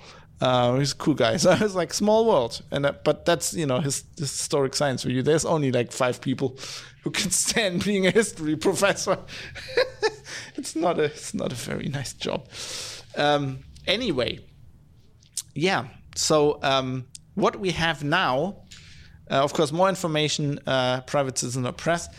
Um, what we have now after these results is basically two viable coalitions because you need 368 out of 735 seats for an absolute majority. And that only leaves the uh, traffic light and the Jamaica coalitions. The, the, the traffic light coalition, so SPD, Greens, FDP, would have 537 seats. Uh, Chancellor would be Olaf Scholz of the SPD. And the Jamaica coalition of the CDU, CSU, Greens, FDP would have 361 seats, uh, which is not technically a majority, but they, you know, they could have. It's it's called like a, a Mitduldung or something. It's like they could they could just you know probably just get the other, like they get a few parliamentarians that support um, the government. It wouldn't be a true minority government. Uh, that ca- chancellor would be Armin Laschet. Um, so, uh, so that would be the CSU chancellor. So everybody thinks it's probably going to be traffic light. Uh, that's because they have a they just have a majority. Now the other coalition, it, they could go for a grand coalition, which would also not be a majority, but the same thing. Like it wouldn't be a true minority government. You can basically a minority government is if you're build, you're building a government out of your parties that are in your coalition and you do not have a majority, and then you need to for everything like Bismarck back in the day, there were minority governments. Uh, you'd have to, you know, or in the Weimar Republic, you have to go to, you know, with every vote, you basically have to get people on board. Um, you could have like a the, the thing I'm talking about is like you basically when you build the government uh, you get some people from the opposition who are like, we're going to support this government and they're going to sign up, right? And they're going to be basically, and they're not really part of it, but you know, um, so they would probably, if this was like the Jamaica coalition, um, you know, they probably get some F- SPD people on board. Um, so there's no coalitions with the AfD because all of the other parties have said for the, ever since the AfD's in the in the Bundestag, they've said we're not gonna have a coalition with them, so they're always out. Um, yeah, I so I'm not. I don't believe it could theoretically we could have a min- minority government. We had some in the past, but they've always resulted historically, at least in the you know in the Bundestag on the federal level, they've resulted from there being a coalition and that falling apart because like you know one party walked away, or some parliamentarians from that from a party walked away, um, and then you had a minority government. These tend not to last long, um, and I, th- yeah, I don't know. Um, it seems likely. Um, yeah, Subiu says, well, a plurality has the most votes, but not an absolute majority. Well, if you're talking government coalition, doesn't matter. Like we're not, we don't do like popular vote bullshit like they do in the US. That doesn't like that. That's not a thing. Like that doesn't. This is the popular vote, and it does. The vote percentage doesn't really count. All that counts is the seats, and that, the seats are like. There's also like if you dig into this, this is the stuff I don't want to get into but you know it's not completely correlating to the percentage of the vote because there's like direct, there's direct mandate there's people who like if they're voted in their local election like you know if you um so they have a list right? So they have a national list but they also have people who get voted directly right? If you um if you're the the the the bundestag candidate you know so my hometown of duisburg has two uh, north and south right? If you if you if you get voted there directly that is your seat. And then there's an interplay between the national list and it's also it's all very very complicated. Uh, bottom line is only the seats count. That's like if you're talking about the government only the seats count. Those are the people sitting in the bundestag and they're the ones uh, deciding what the government's going to be. We don't know. You know, it's this is gonna this is now a process that's probably going to take months to figure this out. I will keep you posted uh, as soon as we have a government, or as soon as we don't have a government, and we'll we'll talk about at the end of this uh, what that might mean. Uh, but you know, I'll, I'll, keep you posted about that. Um, before we wrap it up, I want to get into some more. I thought uh, what were some interesting tidbits that happened around this election as well.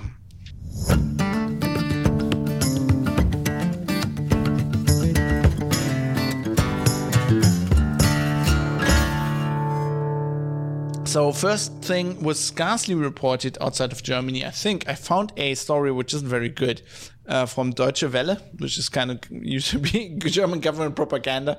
You know, they write a lot of stories about Germany in English. Um, they used to be like the government um, sponsored uh, broadcaster that did English language news about Germany.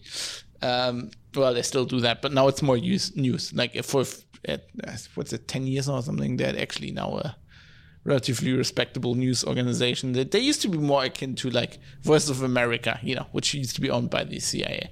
Um, so uh, yeah, it's uh, I don't know, but you know that's the best thing I found. It was uh, extensively reported on in Germany. Anyway, Deutsche Welle says uh, the top election official in the city of Berlin stepped down from her role on Wednesday after she faced heavy criticism for chaotic polling stations during Germany's federal elections on Sunday.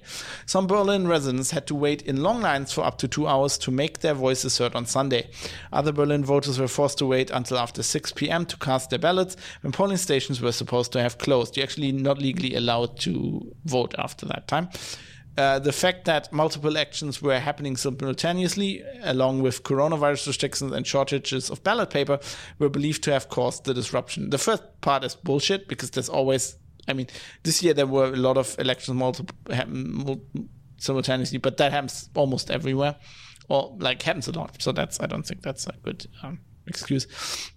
A major marathon in Berlin taking place on election day also put a strain on city authorities. Yeah, well, yeah. You factor fuck that up yourself. Like, who plans? Okay, I'm not a fan of Berlin. I think it's a shithole. I think most people that know me know this. Uh, it's a clusterfuck. And who the fuck plans a marathon on ele- on the federal election day? Eh, also when you know you have multiple e- elections because it's a superwahljahr as we call it a super voting year um, idiots. You fucking idiots. Um, anyway uh, an initial probe into the election chaos by officials found problems at around 100 of the 2257 polling centers in berlin. The results from a full investigation into the disruption are expected next week. Yeah so the um,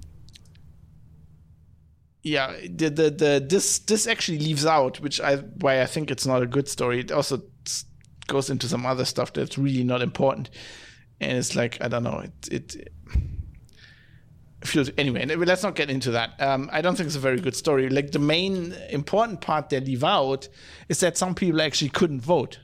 Like not only did people vote after the, you know, the hour where you're not supposed to vote anymore um, some people actually didn't w- weren't able to cast their votes. Uh, the problem seems to be that um, so the uh, the the Wahlleiter, the the woman who was was and her second, also a woman, uh, who were uh, she, was supposed to organize this uh, set. They had enough ballot paper. They just couldn't like they printed it all. They just couldn't distribute it. Also, there were like 200 different versions for some reason because there's so many fucking elections and shit going on, and it just uh, it was just a clusterfuck. Now. I don't think this was malicious. I don't think was anybody uh, messing with the election. I think this is the Germ- uh, the, the, the Berlin uh, city government being absolutely uh, overwhelmed and not knowing what they're doing. Because I mean, hello, we need this, this federal election was, would, come for like four years now. Like, you know, we know what date it is for like a year ahead of time. Like, you fucking need to get this solved. Um, but you know, Germans are supposed to be so efficient. Sometimes we aren't. Like I, I was uh, posting actually on Twitter because I mean, this is this shit is the reason why you vote by mail, right? Because you don't want to like I don't even want to go to the fucking uh, vo- voting booth, but yeah, you don't want to stand there in the street for like four hours. Like what the fuck? Just vote by mail. Okay, and so people, if people don't know, in Germany we're registered with so in Germany when you move, you have to you have to mandatorily register your new place of uh, residents uh, two weeks, uh, you know, in the two weeks after you move. You legally have to do this, otherwise you can be fined. Uh, and and worse things can happen. Um, you have to go to like an office and tell them where you live, and they change your ID card and everything. So the German government knows where everybody lives. That means if an election's coming up, they send you your so they send you a piece of paper that you can take on voting day into the ballot place and you give them that, and they give you that piece of paper that has all the uh, all the different people you can vote for on then that you put the cross on, right? Uh, but that piece of paper you can also put in an envelope and and you know you, you say okay I want to vote by mail and you sign it and you send put it in an envelope and send it off and it's actually that envelope uh, well I was pissed off in Düsseldorf because for the first time usually there's an envelope in there that is like that you can put your the thing in and send it off and it's free like you don't have to pay for it. They didn't have that fucking envelope in this law, so I was pissed off there. Um, but then you send that off, and then they send you that piece of paper that you get in the voting booth that you vote on, right? The paper record. You get that, you fill that out, and there's like a system. There's like all these three envelopes. You put you put the thing in one envelope, then you put the other th- have another piece of paper. It's Germany that you need to sign in with the first envelope in the second envelope, and then you put that in the third envelope, and then you send it off and then you voted. Now, what cracked me up is that they, now, after I was pissed off that they didn't give me an envelope to send it back for free, which usually they do, the, the Dusseldorf people were so dumb. They had like the vote, like the, you know, you have a piece of paper. It's like an A4 piece of paper, except it's longer. Um, that you that is pre-folded, that folds up, and then you have an envelope. You're supposed to put that in, and the envelope was smaller. It wasn't as wide as the fucking like if you have an A how hard is that? If you have a fucking A4 format paper, there's A4 envelopes. Like then the envelope didn't fit. I'm like, what the fuck? We're supposed to be like this advanced, um, very very efficient country, and they fucking design a voting slip that doesn't like doesn't fit in the fucking envelope. I mean, uh, but that's that's neither here nor there. They obviously had problems in Berlin. But that's why you vote by mail, people. It works. It works very well. Um, so that's one thing that happened. Um, another thing that I found. Oh, another thing that I wanted to answer is because I, had a lot of questions about this. Um, uh, super user says uh, i had one of those for my local election it was honestly kind of complicated i can see someone who wasn't careful failing the last step if you put it in you'd have to rip up the envelope to read the instructions uh, yeah uh, yes, you can fail this, and it's very complicated, but it's also very, very clearly explained.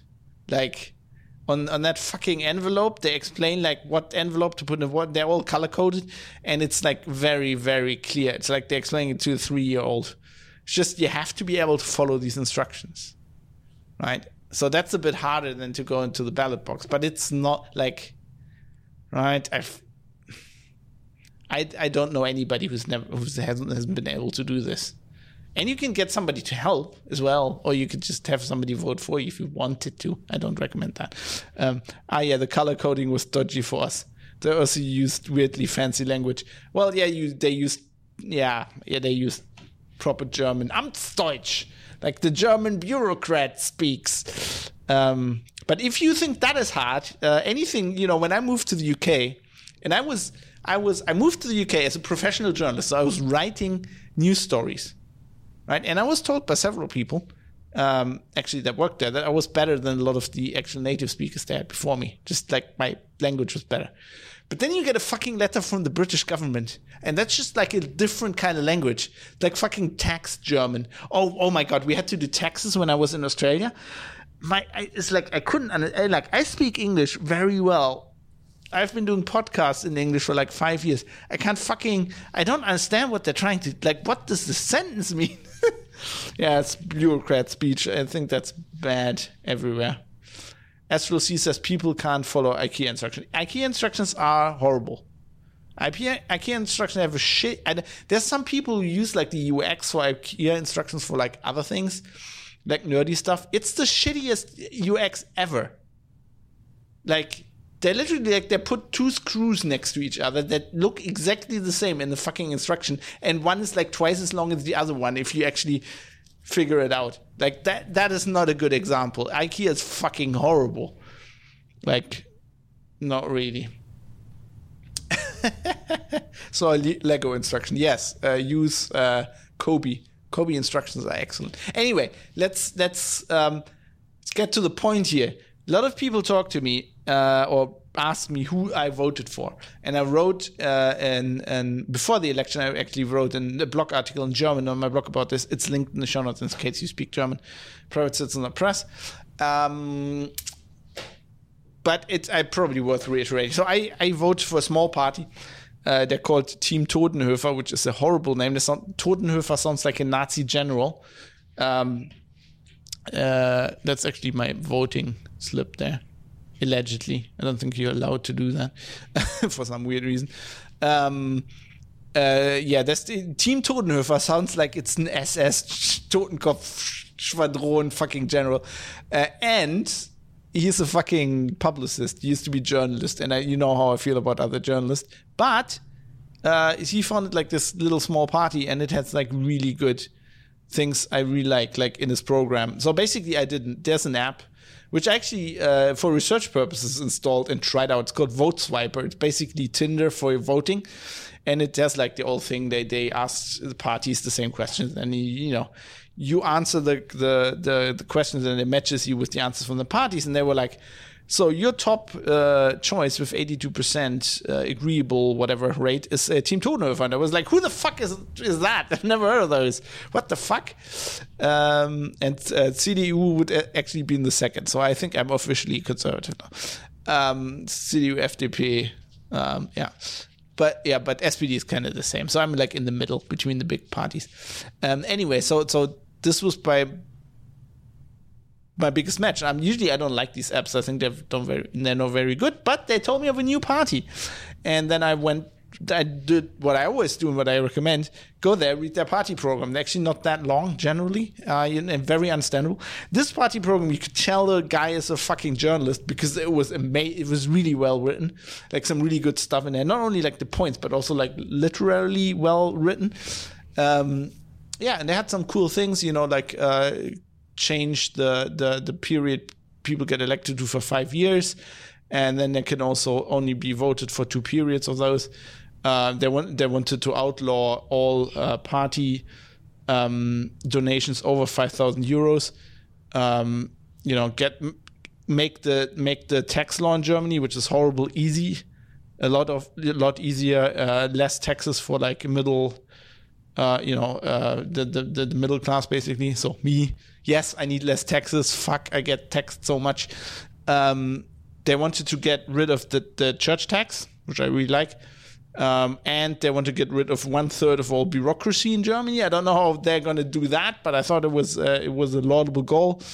Um, and they wanted to change. In Germany, you have something called social uh, soziale Marktwirtschaft, which is basically uh, social uh, capitalism for lack of a better term. They wanted to build that into a uh, ecologically social uh, capitalism. I, I, thought that was also a good idea.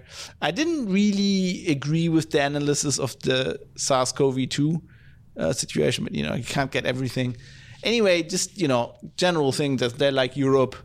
Um, they want um, in foreign policy they want us to treat Russia like we treat the U.S., which is something I've, I've said for years. Um, they want to get rid of uh, a lot of the uh, German military, um, outlaw exports of weapons uh, from Germany, uh, and finally outlaw all uh, deployments of the German army um, outside of Germany, which is actually what the our constitution says, which Schröder argued around pretty much. Um, and we've been doing it ever since. So I, I think that a, a good idea there. Like they're kind of, you know, they emphasized they believe in the German army, but they wanted to be like you know like the Japanese, basically their, their home defense army, which I think is a good idea. And they were very clear that they're against all kinds of like you know xenophobia or you know like they say ra- racism. Um, and they actually say in the in they, they actually have written in their party program something I always say, you know, that racism is uh, a term invented by the Nazis, which you know that was like a somewhat legitimate scientific theory back then, you know, the whole phrenology bullshit and, you know, that they're actually races of humans, which is bullshit if you figure out it's scientifically absolutely dumb and idiotic. So we shouldn't use the term racism um, at all because it's basically, uh, you know, using a term um, the Nazis uh, pushed. And there's no human, there's no races in humans. there's no even, you know, that's it's, it's like breeds in dogs. It's like scientifically idiotic. Um, so it's uh, yeah. So I, I, really like that. I like the whole program, and it was very important to me Uh, something that you know I mentioned Held der Steine before. He did a very intelligent uh, video, uh, also in German. So I'm not going to link it, but like basically, um, said you need to vote a, like a small party. It's like pick some small party that probably has no chance to get into the Bundestag, but like we need to like basically his point was all these other parties, all the ones I talked about this whole show, the conservatives, the the Labour Party, the Liberals, the Greens, the AfD, all of these guys, the left, they're all shit. And they're proven shit because we've been voting for them for decades. He's about as old as I am. So he goes like, we've been voting for these for decades. They're all shit. They, they, they, our, our look at Germany. Our fucking infrastructure is broken. Um, we're like, our internet connections are a joke in Europe. Like we're, we're fucked uh, when it comes to like high speed internet. Uh, like this is all Merkel's doing, right? We have so un, under Merkel, like in, in this blog post, I, I made the um, the analysis that that under Schröder, we, we were leading almost the world in renewable energies. Then Merkel goes, dials that all back, invests into coal plants and nuclear power plants. That was a big part of their plan. Fukushima happens. Then she's like, we're going to turn off all nukes. And like, she, it's it's like this absolutely disastrous energy policy that left Germany basically at the behest of the Russians or the Americans because we now need natural gas, which you can either get from Putin, which makes sense because he's just over there, or from the Americans where they have to get fucking tankers over the over the ocean to get us like. But we are beholden to somebody, um, which which is a horrible policy. Um, they said like the this party I voted for specifically said they be, they think that climate change exists and that we should do something against it. Uh, but they said that, for example, electronic vehicles are totally idiotic, and they're just like a solution for rich people to make to you know to feel good and to have like a oh I'm doing good I'm a good person like virtue signaling basically which is something I I, I totally agree with as well. Um, so yeah, I I think um, my my idea was just vote vote none of these idiots that are proven idiots, and vote somebody else. And this party obviously didn't go to the Bundestag, uh, but they I think they got enough votes to get some advertising. You basically, if you get a certain threshold of votes, uh, you get money from the state for, to run your party and to uh, advertise next time. Um, strengthen the right to repair repair instead of replace the super user. Yes that's one of my big focuses as well. Like you know people go like oh you're you're driving a 20 year old car. That is bad for the planet. No it fucking isn't. You buying a new electronic like you bought like a fucking hybrid and now you're buying a full electronic you're buying cars every two years or three years or four years. That's fucking bad for that's idiotic. Right? I have stuff that works and I'm gonna repair it. I've got this fucking iPhone that. Ah! Shit. I just spilled some tea. Oh no! On my notes! Ah! Uh, bear with me while I clean this up. I was being agitated. I was like, fuck this! This fucking iPhone! Man. Ah. Don't. Okay. It's all on the floor. I'm gonna clean this up after the show. Ah. Okay um, where were we?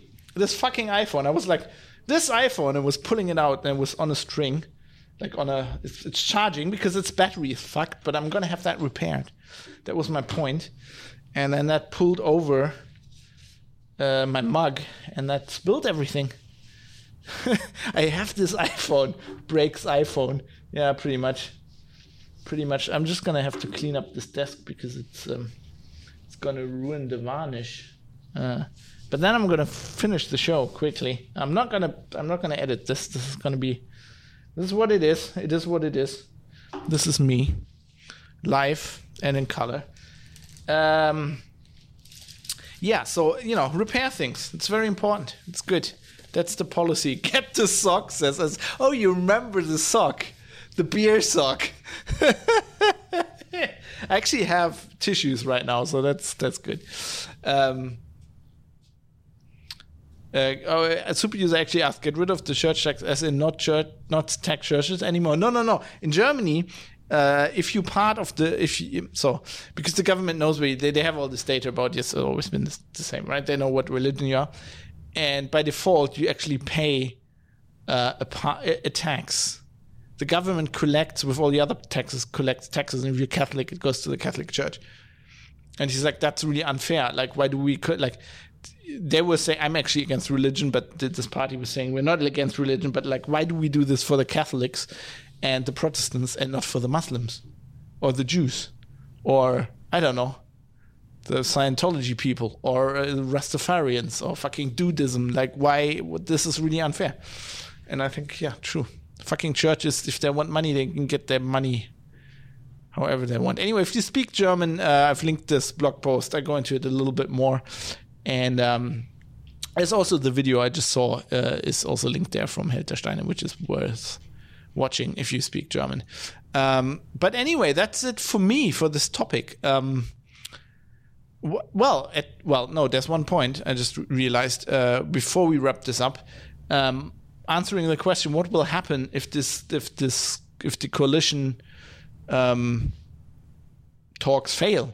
Um, well, if that happens, uh, actually, this they went interesting this this time because they started off with the Greens and the FDP, which generally don't have enough a lot in common, talking to each other first. They were like, "We're going to talk to each other, and then we talk to the CDU and the SPD," uh, which was very smart because th- th- that way they're like, "Okay, we're the kingmaker, right? We can figure out what we have in common, and then we can actually because otherwise there would always be the weaker party in the coalition."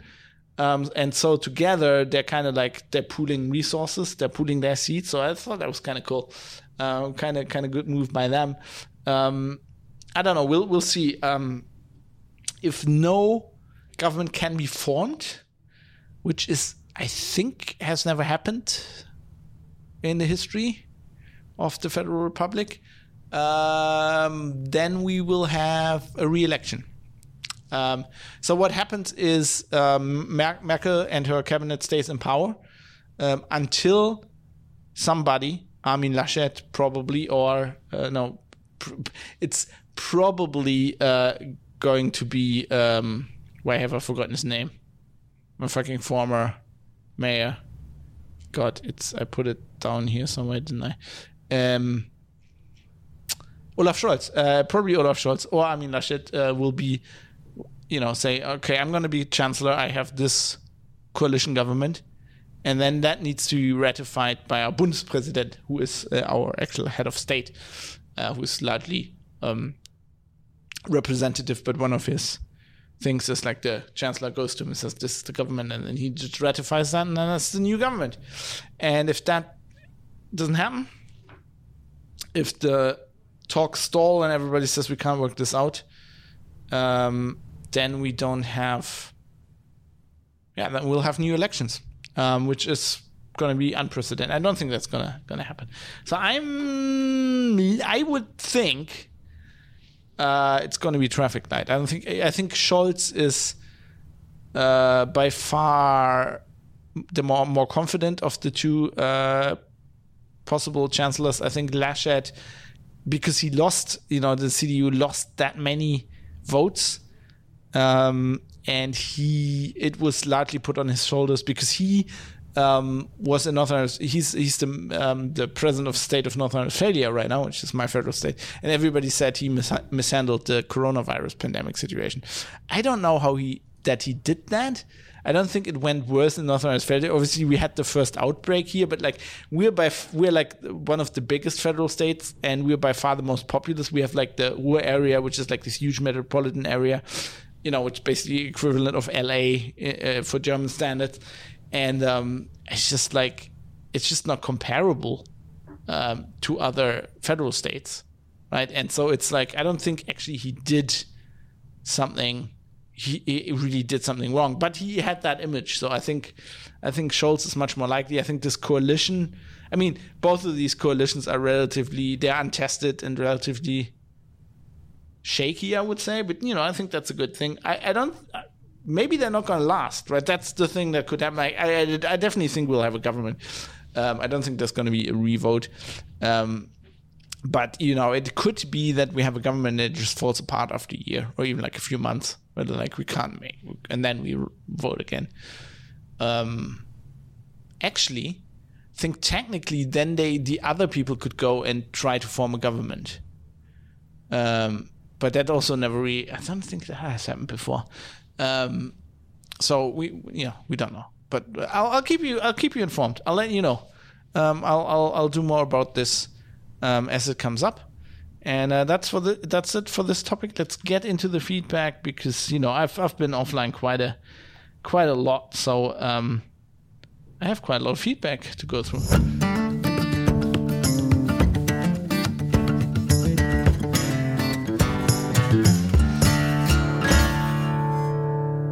And that was kind of a pump fake. Um, yeah, he laughed during the flood, says Terrestrial Jim. His son did shady deals during the pandemic. Yeah, but like, you know, first of all, he's a CDU politician, so they all do. Now, everybody does shady.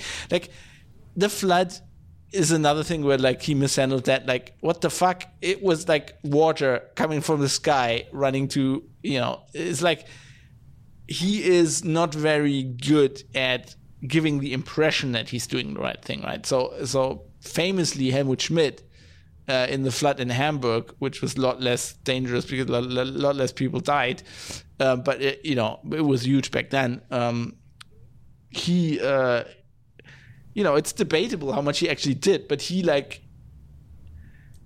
used that. Like he put himself in the right light. Same with schröder when there was like a flood in the east. And like you can do it the right way and you can do it the wrong way. You know this is it's not a german thing either. Like you know george w. Bush uh, was it with katrina? Um, you know you can you can just you can just go there and handle it the wrong way. And laschet is just like he's he's he's like his name sounds lush in german means uh, like kind of does that actually how do you translate that what does that actually mean? Let's look it up. Um, lackadaisical, basically, and his name's Laschet, so he sounds like he's like Johnny Lackadaisical.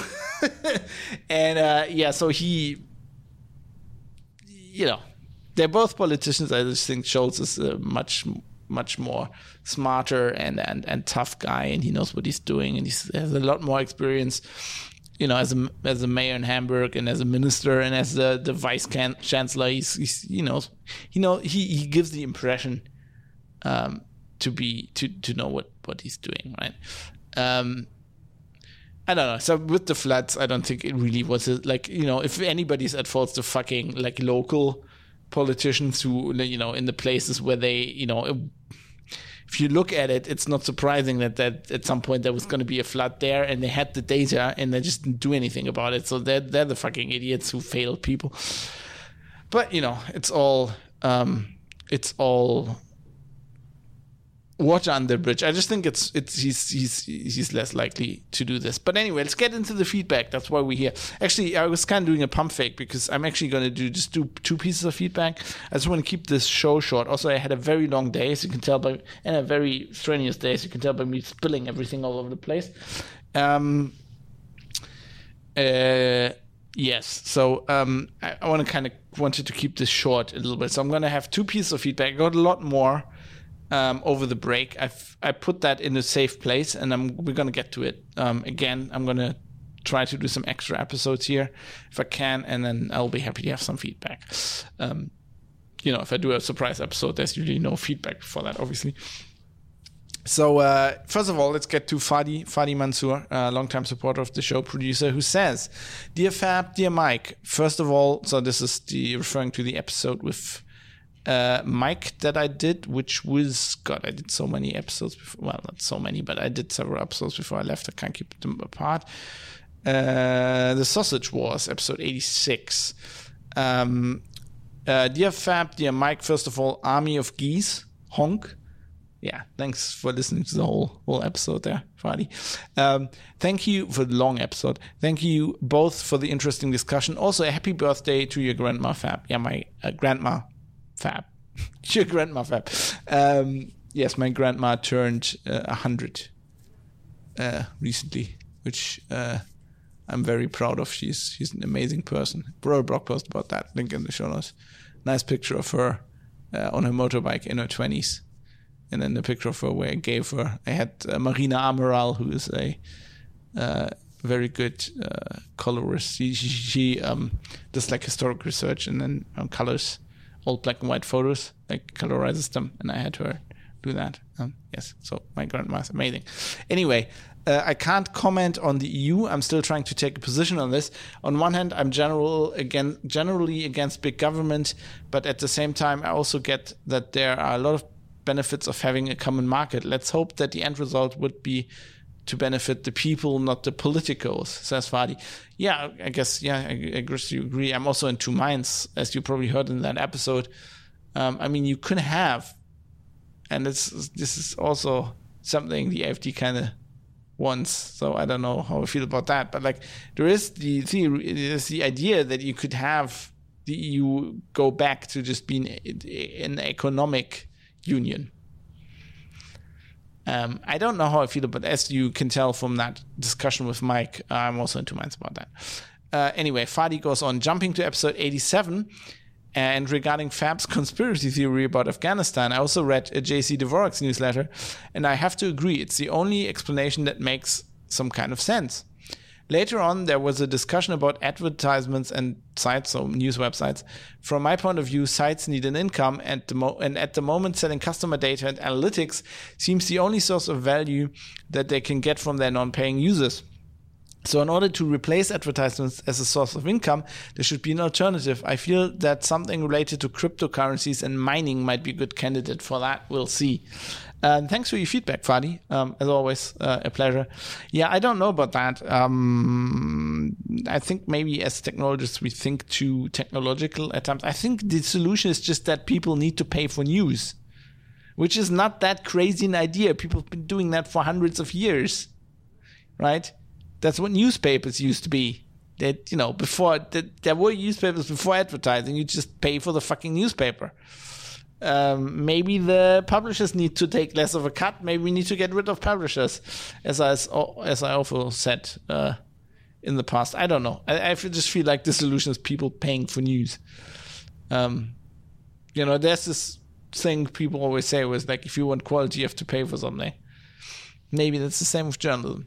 Anyway, I also got uh, a message from Cam, which I found interesting. I think this was more meant you know, I don't know if if uh, they meant it to be public, but I, I don't th- see anything why I shouldn't, you know, talk about this because I think it's very interesting and it brings up a possible future topic. So Cam says. Uh, to have a bit more privacy, I started using simplelogin.com. To, so this is about supporting the show. Uh, to give Patreon a unique email, and I use privacy.com to give Patreon a unique credit card. This should prevent them from collating my payments and building a profile. We talked about you know that kind of stuff uh, on the show before. Uh, I stopped using PayPal because they partnered with the Anti Defamation League to prevent hate groups. Yeah, that a, is, is, that is a good point. Actually, might not solve all the problems, but should help help a little. So I have probably heard of Privacy.com before. Can't remember, uh, but I should have, and I should talk about this. This is like a thing where you can have, you know, I think you can give them your credit card number, They like your credit card, and then they have like special like credit cards, virtual credit cards, right? That you can use that are valid credit card numbers and whatever. And to the to the vendor, it looks like you are paying with a normal credit card, but they can't track them because you can give everyone their own credit card. So I, I'll have to look into this. Obviously, they can probably track um, your purchases because they have your actual credit card number but maybe they can't. I'll I'll have to look into this. I think it's a good thing. Uh, it's a good good pointer. I think we should look into this for a future topic. Also, you know, if it makes you know, this is a privacy conscious show, and I always talk about how you know it's important for you to support it. If I can make that more privacy friendly, uh, obviously I will. I will try to do that. So um, I think that's a good thing. Um, Superuser says, Superuser today with all the information. There is a service that masks your phone number and card number. They also have breach reporting for sensitive info like emails, card, and phone numbers, but US only. Well, you know, it won't help me. I know them from native advertising on podcasts. Ooh, not a friend of native native advertising, but you know, um, you know, it doesn't help me if they're US only, but it would help people in the US. So I'm going to look at that. I think it's a good topic. Um, so just be wary. Maybe it's like the VPN industry, which also advertises for influencers. Oh yes. Oh my god, I wrote a blog post about this recently because of like some really some email spam I got from a VPN provider that really pissed me off. Uh, but that's not neither here nor there. I think this is interesting, and I put it on the list of stuff to talk about for the future. And as I said, that I'm wrapping up with those that feedback. Got more feedback, so if you wrote me, don't worry, I got your got your email. And the thing is, if I don't answer you, chances are I'm keeping it to talk about it on the show because I can that just like double the effort, right? If I talk about on the show, I'm thinking like you'll listen to it. So just you know, if you don't hear from me, it'll it's probably going to come up uh, in the show in the future. Um, please link it. I'm sick to fucking death of VPN ads. Okay, there's another link I'll have to put in the show notes. Um, but I'll give it to you in Twitch chat as well. Well, because you gave me so much information. I'm just going to my blog and scrolling through all the shit I wrote. There's a picture of Bismarck, obviously. Uh, it's a blog story. It's on fab.industries, which is my blog. It's called The Latest in Sleazy CEO, C, SEO Scams. Sorry. SEO scams are something very different. Uh, SEO, SEO scams. Basically, um, somebody, a PR company who's been hired, I guess, by the by a VPN provider, and they're pretending to be a student uh, and uh, my my website is uh, is is actually well written. I actually nearly fell for it until I saw like the sender email address. But anyway, uh, more on that in that blog post. All the links will be uh, on privatecitizen.press. Um, and with that, I'm gonna have to talk a little bit more about supporting the show.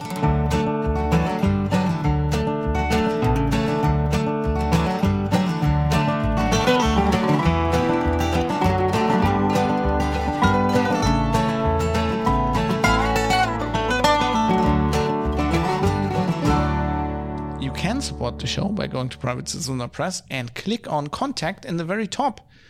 Um, which brings you to a page that summarizes contact information, which is this is important because I need feedback.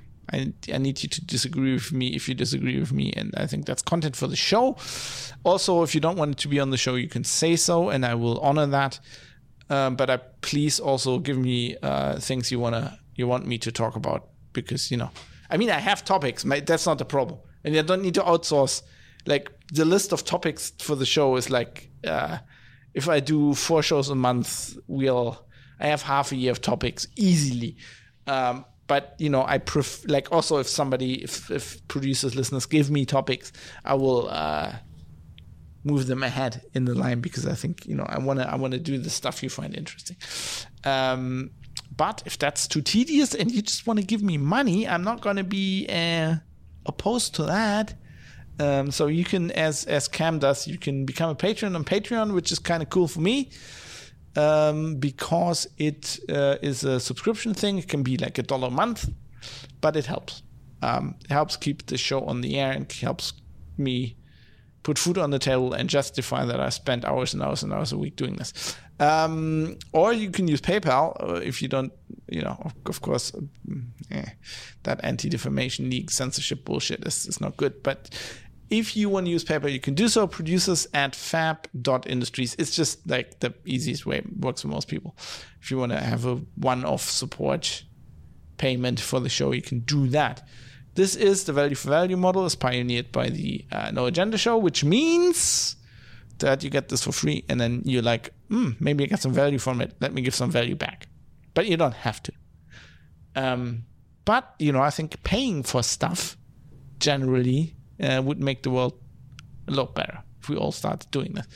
Um, and I try to do this. Uh, I try to, uh, for years now, try to support other creators um, with, you know, let's face it, I don't have that much money. I'm, I'm a journalist. I'm not doing this job to get rich. Um, it's the wrong job for that. If I wanted money, I would have crossed over to the evil side and be doing PR, right? I would be one of those fuckers writing these scary fucking emails. Uh, but I, I just, I can't. I could like. Um, there's this thing where people say I couldn't look at myself in the mirror. I probably could do that because let's face it, I'm damn good looking. no, uh, but uh, I just like my my spleen would would dissolve or something. I think I would get tumors in my stomach. Uh, I don't I don't I don't want to I want to do that shit. Anyway, there are people who are actively working to keep me from that dark side and that spleen bursting future of mine and who support this show. And I am therefore, therefore very thankful to those. So I would like to shout them all out. So thanks to Georges, Steve Hose, Butterbeans, Jonathan M. Heathy, Michael Mullen Jensen, Dave, Michael Small, 1i11g, Jaroslav Lichtblau, Jackie Plage, Philipp Klostermann, IKN, Bennett Piata, Kai Tobias, Fadi Mansour, Rodane the Insane, Joe Poser, Dirk Didi, Mod 7, Sandman 616, David Potter, Mika, Rizal, Martin, Avis, Mr. Amish, Dave Umrish, Drive Zero, Rookie M. Cam, Barry Williams, Jonathan, Captain Eckert, RJ Tracy, Rick Bragg, D, Robert Forster, Super User No Reply, and Astral C, who is, was also in chat today. Uh, I thank all of you um, very much, and Super User, of course, with lots of information. Um, I thank you. Thank you for uh, for keeping the show on the air and supporting this episode. Also, I would like to thank my Twitch subscribers because I'm streaming this obviously on Twitch. I didn't stream a few episodes there because I was kind of trying to get them out before I had to get on the plane to Spain, plane plane to Spain, uh, to get to the Chiringuito. Um, love that Chiringuito is such a good. Ah, the whole concept is amazing. Fuck, I miss the Chiringuito. Um, I miss that fucking beach. Ah, ah, the sun, man. The fucking ah, it was so good. The palms. We went to Elche, uh, Elche, uh, which is a town uh, next to um, Alicante, which has like the biggest. It's the Palmeral. It's the biggest palm garden. I love palm trees. I love palm trees so much. I actually have a literally have a tattoo of a palm tree uh, on my left shoulder. Um, and they have like this huge palm tree garden. It was amazing. Anyway, uh, where was I? Twitch subscribers, thank you because you're supporting the show. And yes, you can do that with Amazon Prime. Then it's kind of free to you because you get one subscription free with Prime, but you have to do it every month. But thanks to you, my Twitch subscribers, you're doing it. Uh, you're supporting the show as well. Those people are Mike the Dane, Jonathan MH underscore com, com Indiegamiacs, Halifa, Sandman616, Centurio Purchase, Bacon the Pork, Mod 7's unavailable, El Terrestrius Jim is also in Twitch chat today, and Galtaran. You have a mini palm tree behind you too, says Superior, because, yeah, streaming this on Twitch video. Uh, that's a banana plant, which, I mean, yes, I love it because it looks like a palm tree, a little bit technically not a palm tree fucking palm trees wouldn't grow here. But I mean, I love just it makes me happy. Makes it makes me happy. I I I, I see a palm tree and I'm like, ah, oh, chiringuito. It's the sun. Just give me a beer. Just let me lie down with my kubra in the sand, naked, cracking open a stubby. So good. Anyway, I need to thank Bytemark as well at bytemark.com bytemark.co.uk. They are providing me and have been doing this for years with the servers uh, to serve you the audio files for the podcast. So they're a UK cloud hosting company. They're amazing. I love them. Isn't it counted as a giant weed? The yeah, it's a Staude in German. Uh, what is that? Uh, Staude. Plants are weird. Categorization is a, a forb. Um, yeah, shrub. I don't know. No idea. Uh, I know that palm trees are technically not trees uh, because they don't work like a tree at all. They're just like this plant that keeps growing up and builds like this trunk. Yeah, yeah, they're not they're not technically. Just look it up. But you know, palms are amazing. Palms are just they're just beautiful. Um, I'm I'm watching a lot of uh, Miami Vice right now as well. It also makes me happy. It's just like palm trees. I'm like, ah, nice. Anyway, I need to wrap this up. Um, I'm going to be back with regular releases now. Uh, that's the plan. And uh, oh yeah, thanks to Raul Raul Cabezali, who's probably also from Spain. I have no fucking idea. He he recorded and wrote and whatever the song I'm using, Acoustic Roots. That's the theme song. It's very traditional Spanish guitar, and you know the name Raul Raul, as Doctor Disrespect would say, Raul. Maybe he's maybe he's Portuguese. I don't know uh, Raul Cabezali, thank you for this song. It's fucking amazing. Anyway, I'm going to play us out with a different song because I've been doing that because Epidemic Sound and I've licensed some music. Um, they're not these fuckers who go around DMCAing people. You can actually fucking li- license their music and use it in a podcast, which is the future. Just paying a little bit of money, get some music that you can actually use. Um, so I'm going to play us out with a song called Tightrope by uh, Van Syke. And uh, I thought this was very apt uh, to the to the coalition, like the building that that's going on right now, like the building of a German government. I thought this song um, epitomizes that. Um, so I'll see you soon, probably next Wednesday. Uh, yeah, probably won't get a show out before that, but I'm gonna try to do some extra shows anyway. Uh, see you around. Have a good one. Aim to misbehave. Plant a palm tree, even though it's not technically a tree.